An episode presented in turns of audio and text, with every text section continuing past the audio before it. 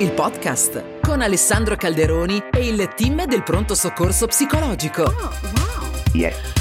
Buongiorno, benvenuti a questa nuova puntata del podcast di Relief, il pronto soccorso psicologico dedicato alle emergenze emotive e al benessere quotidiano che si trova in metropolitana a Milano, alla fermata Isola della Lilla, cioè la metro numero 5.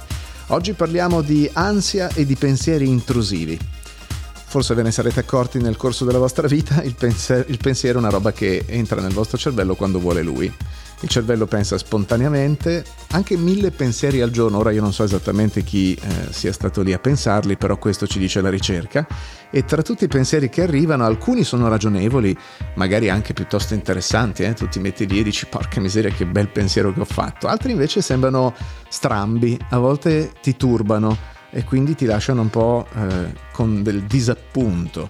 Eh, I pensieri che si fanno largo nella tua mente all'improvviso e che ti danno fastidio sono per l'appunto i pensieri intrusivi. A volte sono senza senso, sono senza un'origine specifica, cioè arrivano lì e questa è la cosa difficile da capire perché quando ci arriva un pensiero strambo e che ci turba, subito noi proviamo a cercare se c'è un'origine, una causa, e invece no, eh, il cervello produce pensieri eh, e quindi come, come, nella tua bocca ogni tanto arriva la saliva, nel tuo cervello arrivano i pensieri, non c'è eh, tantissimo da dire di più rispetto a questo. Sono indipendenti dal controllo del proprietario della zucca e eh, di per sé non sono né veri né falsi, sono semplici e spontanei eventi mentali, non è che siccome il tuo cuore batte ti metti a pensare a come batte e perché batte, meglio che batta, no? Allo stesso identico modo il tuo cervello produce pensieri, non è che c'è tantissimo da dire oltre a questo, non conta cosa ti dicono i pensieri, non conta come ti dicono le cose, i pensieri, conta eh, quanto gli dai corda. Ecco, se tu stai lì a guardare il tuo pensiero come se fosse la verità,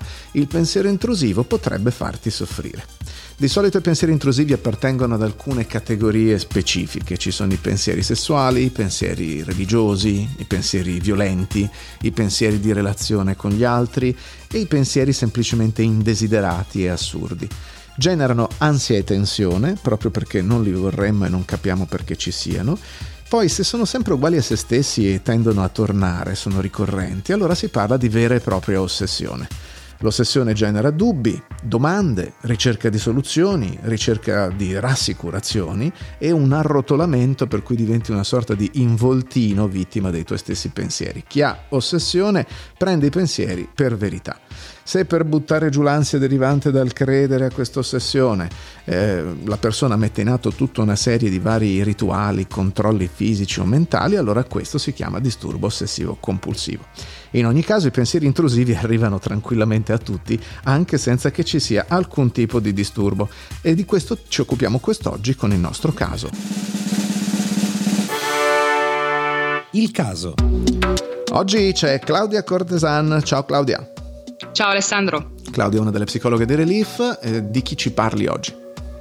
Allora, oggi vi parlo di una ragazza di 24 anni che è stata qua a Relief qualche settimana fa e che portava un problema di rimuginio continuo che, di, che, gli lasciava un forte caos in testa, proprio una sensazione di non riuscire a fermare i pensieri. Come ti faceva sentire? Ma allora, quando l'ho incontrata, la sensazione che mi ha dato immediatamente è stata quella di una persona che facesse fatica a trovare uno spazio, uno spazio mentale, un tempo mentale, quindi anche perché è arrivata e aveva un eloquio molto rapido, parlava tantissimo e facevo proprio fatica a trovare anch'io a mia volta uno spazio per anche semplicemente chiederle come stesse, quindi la sua ansia mentale è stata subito sentita anche da me, perché appunto facevo fatica. Poi? Allora, poi eh, la prima cosa che le ho fatto fare è stata quella di dirle ok, fermiamoci e proviamo innanzitutto a respirare. Quindi anche un semplicissimo insegnamento di come si respirava per lei è stato quasi illuminante perché è riuscita a fermarsi anche se per pochi minuti. Anche perché passi dalla di... testa al corpo è un po' come staccare. Esattamente, infatti ha subito avvertito beneficio, eh, però appunto lei richiedeva proprio di avere una, una, pausa dai suoi pensieri, proprio diceva ma perché non riesco a fermarli, perché non riesco a, a metterli a tacere. È un domandone, e... eh, effettivamente capita di farselo, però la zucca fa quello che vuole insomma. Esattamente, infatti. Infatti lei aveva proprio questa sensazione di scarsissimo controllo. Così le ho proposto di fare una meditazione proprio creata appositamente per eh, questo tipo di, di ansia, per questo tipo di rimuginio mentale. È una meditazione che si chiama Quattro passi verso l'accettazione. Okay. consiste proprio appunto di quattro passi, il primo dei quali è riconoscere, riconoscere semplicemente che ci sono dei pensieri intrusivi che magari lasciano delle emozioni poco desiderate poi il secondo passo è quello di esplorare l'esperienza, il terzo è quello di accettarla e il quarto è quello di lasciarsi andare. E il fine ultimo di questa meditazione è proprio quello di insegnare alla persona che non è i suoi pensieri, non è quell'esperienza ansiosa, ma che i pensieri inquietanti vanno semplicemente accolti e si può essere anche liberi semplicemente di sentirli e di lasciarli essere. E che ti ha detto la persona alla fine? Ma lei è rimasta molto stupita. Eh, si è anche un po' commossa perché comunque non aveva mai provato un'esperienza del genere e poi anche perché alla fine la meditazione ti invita a ringraziarti per esserti trovata uno spazio, un tempo e lei non era assolutamente abituata a tutto questo, quindi era molto più tranquilla e contenta di essere riuscita a trovare del tempo di pausa da questi pensieri facendo una cosa un po' paradossale, cioè appunto accogliendoli, ascoltandoli ed evitando di combatterli. Molto interessante, grazie Claudia. Grazie a te. Trucchi del mestiere. Esatto, esatto, smettere di combattere, ma non perché non siamo eh, capaci di combattere, lo facciamo tantissimo con i nostri pensieri e che non serve assolutamente a niente. In generale, proprio il trucco principale nella gestione dei pensieri eh, intrusivi consiste nell'accettare che ci siano, sono lì e che ci possiamo fare, e sono già lì. Primo punto, quindi, riconoscere che sono pensieri, osservare come sono fatti, se si tratta per esempio soprattutto di parole o se sono più che altro immagini. Poi quando vediamo i pensieri in quanto tali, possiamo oggettificarli, cioè considerarli proprio come oggetti. Questo serve per disidentificarsi dal pensiero, cioè io non sono quello che penso, tu non sei quello che pensi. Il pensiero è lì, è un tuo contenuto, è un oggettino, è una pallina, una pietrina, quello che vuoi. Puoi dare un nome alla tua mente, questo è un altro modo, un trucchettino che funziona bene, eh, la puoi chiamare Gigi o la puoi chiamare come vuoi tu e quando pensi qualcosa puoi dirti che è stato Gigi e gli dici proprio il nome, cioè come se tu attribuissi quel contenuto, quel pensiero a un'entità con un nome, è stato lui a produrre quel pensiero, è stata lei.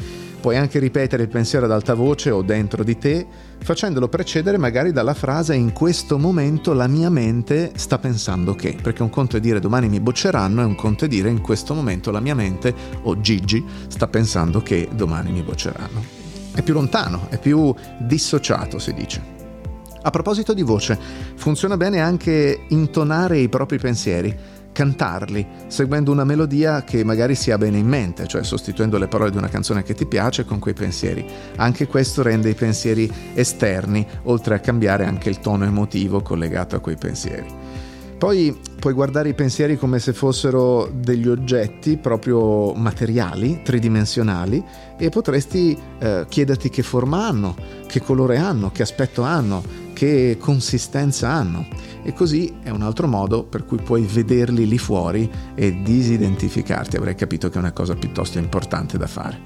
Riesci a portare con te, tra l'altro, mi chiedevo, il pensiero che ti affligge? Magari riesci a immaginare di metterlo in una tasca o in borsa Ecco, occupati di lui ogni tanto. Anche qui c'è una struttura paradossale. Invece di scappare o di combatterlo, fai le carezzine al tuo pensiero in tasca. Cioè metti il pensiero brutto nella tasca dei jeans o nella borsetta e quando sei durante la giornata ogni tanto ti occupi di lui. Lo accarezzi, ti ricordi che c'è. E questa cosa è una piccola rivoluzione nell'atteggiamento mentale e anche lì nella tessitura emotiva. Altro trucco, scrivi il pensiero tutte le volte che arriva e continua a scriverlo finché ti vengono in mente cose collegate. Sì, questo ci vuole un pochino di tempo, però funziona bene perché vai a esaurimento. Oppure posiziona una scatoletta sulla scrivania e quando arriva il pensiero ti immagini di fargli gli onori di casa, dargli il benvenuto e poi farlo accomodare lì come se fosse una saletta d'aspetto. Puoi usare anche la vecchia tecnica dello stop, cioè quando arriva il pensiero visualizzi un semaforo rosso, dici stop ad alta voce se non ti prendono per pazzo e fai un rumore per esempio percuotendo la scrivania con un pugno, una cosa del genere e in questo modo dai un sussulto e interrompi la ricorsività automatica del pensiero. Eh, magari dopo lo stop puoi prometterti anche eh, di dedicarti volontariamente a quei pensieri a un orario specifico perché in quel momento stai facendo altro, così rieduchi il tuo cervello a stare dove desideri che stia. E infine c'è appunto il vasto mondo della meditazione di cui ci parlava eh, Claudia.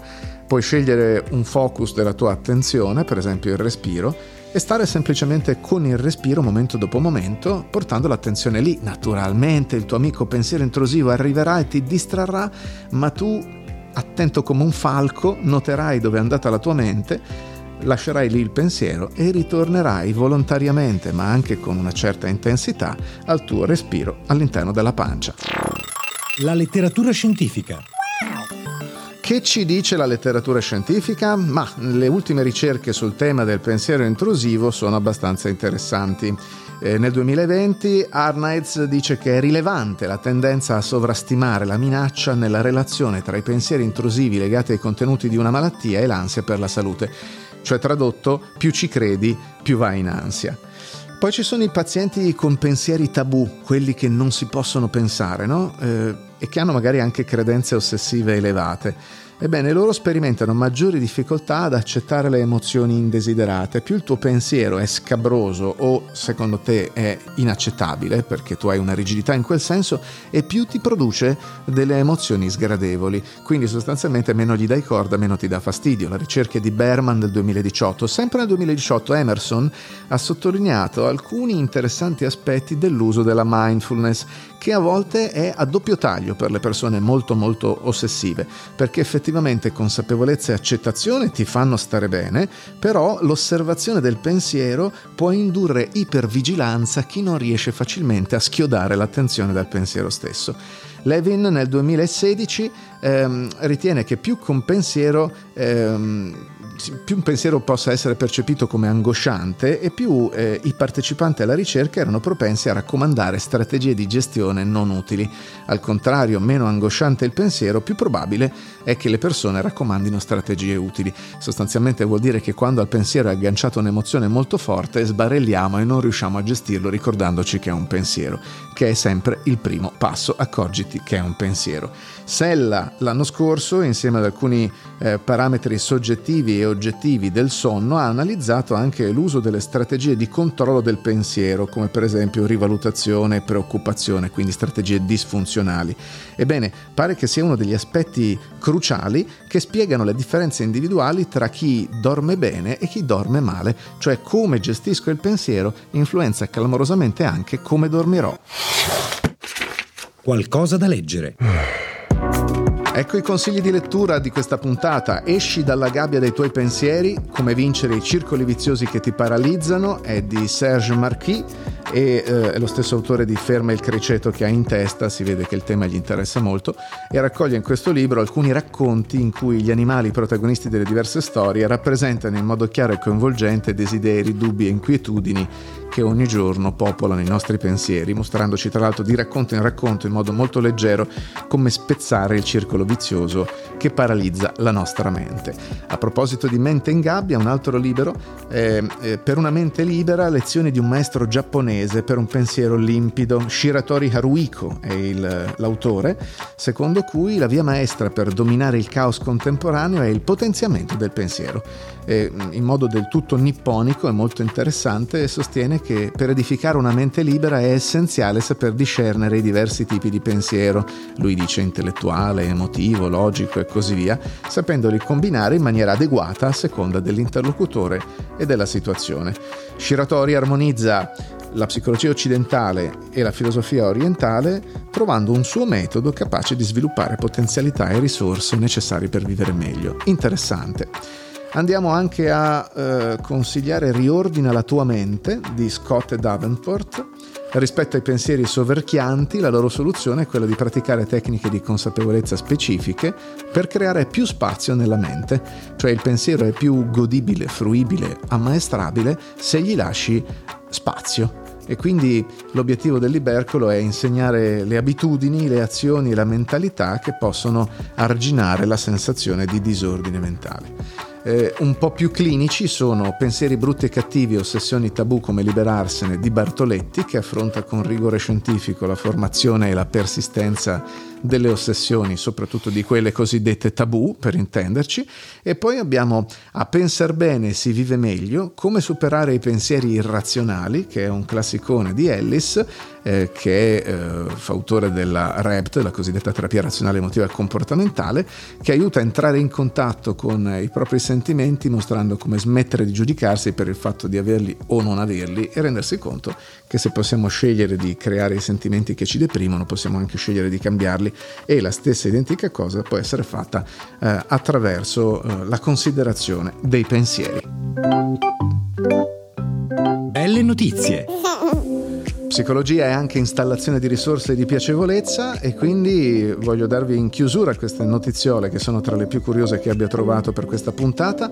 Noi stiamo consumando 6 miliardi di mascherine al giorno in tutto il mondo, quelle usa e getta, giusto per dirvelo, e allora c'è un team di ricercatori di Melbourne in Australia che ha scoperto che con milioni e milioni di maschere scartate eh, si può fare un'aggiunta alle miscele che servono per creare pavimentazione stradale e questo abbassa il costo delle strade. Un chilometro di strada ha bisogno di 3 milioni di maschere e la plastica di polipropilene usata per fare queste mascherine chirurgiche che tanto ormai sono eh, entrate nella nostra quotidianità aumenta la flessibilità e la durata della strada. Il nuovo materiale è una miscela del 2% di maschere frantumate più aggregato di cemento riciclato e tutto sommato per ogni chilometro di strada hai 93 tonnellate di rifiuti che vengono eh, evitati alle discariche. Mi sembra molto interessante. Eh, andiamo a Ouagadougou, la capitale del Burkina Faso, dove in quella periferia che supponiamo calda e polverosa, le ragazze e le donne che provengono da ambienti spesso svantaggiati e decisamente maschilisti ora vengono formate per diventare qualcosa di molto diverso, meccanici di automobili. C'è una scuola specifica con 200 studentesse che studiano 8 ore al giorno, 6 giorni alla settimana eh, con classi del tutto impegnative, matematica, francese, materie ordinarie, ma anche corsi pratici di elettricità d'auto e costruzione di carrozzerie molto interessante. Ma poi la più bella, e qua dovete fare uno sforzino e andare anche su YouTube, è ehm, a Kyushu, l'isola meridionale giapponese di Kyushu. Immaginati, sei lì, cammini in questa foresta giapponese e tra gli alberi a un certo punto senti Bach, sì sì, proprio Johann Sebastian Bach, e dici cosa ci fa Bach in questa foresta? Ci fa che tre pazzi, un ingegnere del suolo, Matsuo, eh, del suono non del suolo, anche se poi hanno costruito questa cosa per terra, e il direttore creativo che si chiama Moriro Arano e un falegname, Mitsuo Tsuda, hanno eh, posizionato uno xilofono enorme, centinaia di metri di lunghezza, in modo tale che suoni attraverso il, come dire, il cadere di una sfera di legno che scivola e riproduce, grazie alla precisissima realizzazione dei singoli pezzi, eh, questa melodia che è una famosa cantata di Bach e tu devi assolutamente a questo punto andare su YouTube e cercarti Mesmerizing Touch Wood, Mesmerizing Talk Vod. Sono tre minuti di video che ti svoltano la giornata. E con questo per questa puntata è tutto. Era Relief, il podcast con Alessandro Calderoni e il team del pronto soccorso psicologico. Seguici su www.reliefitalia.it.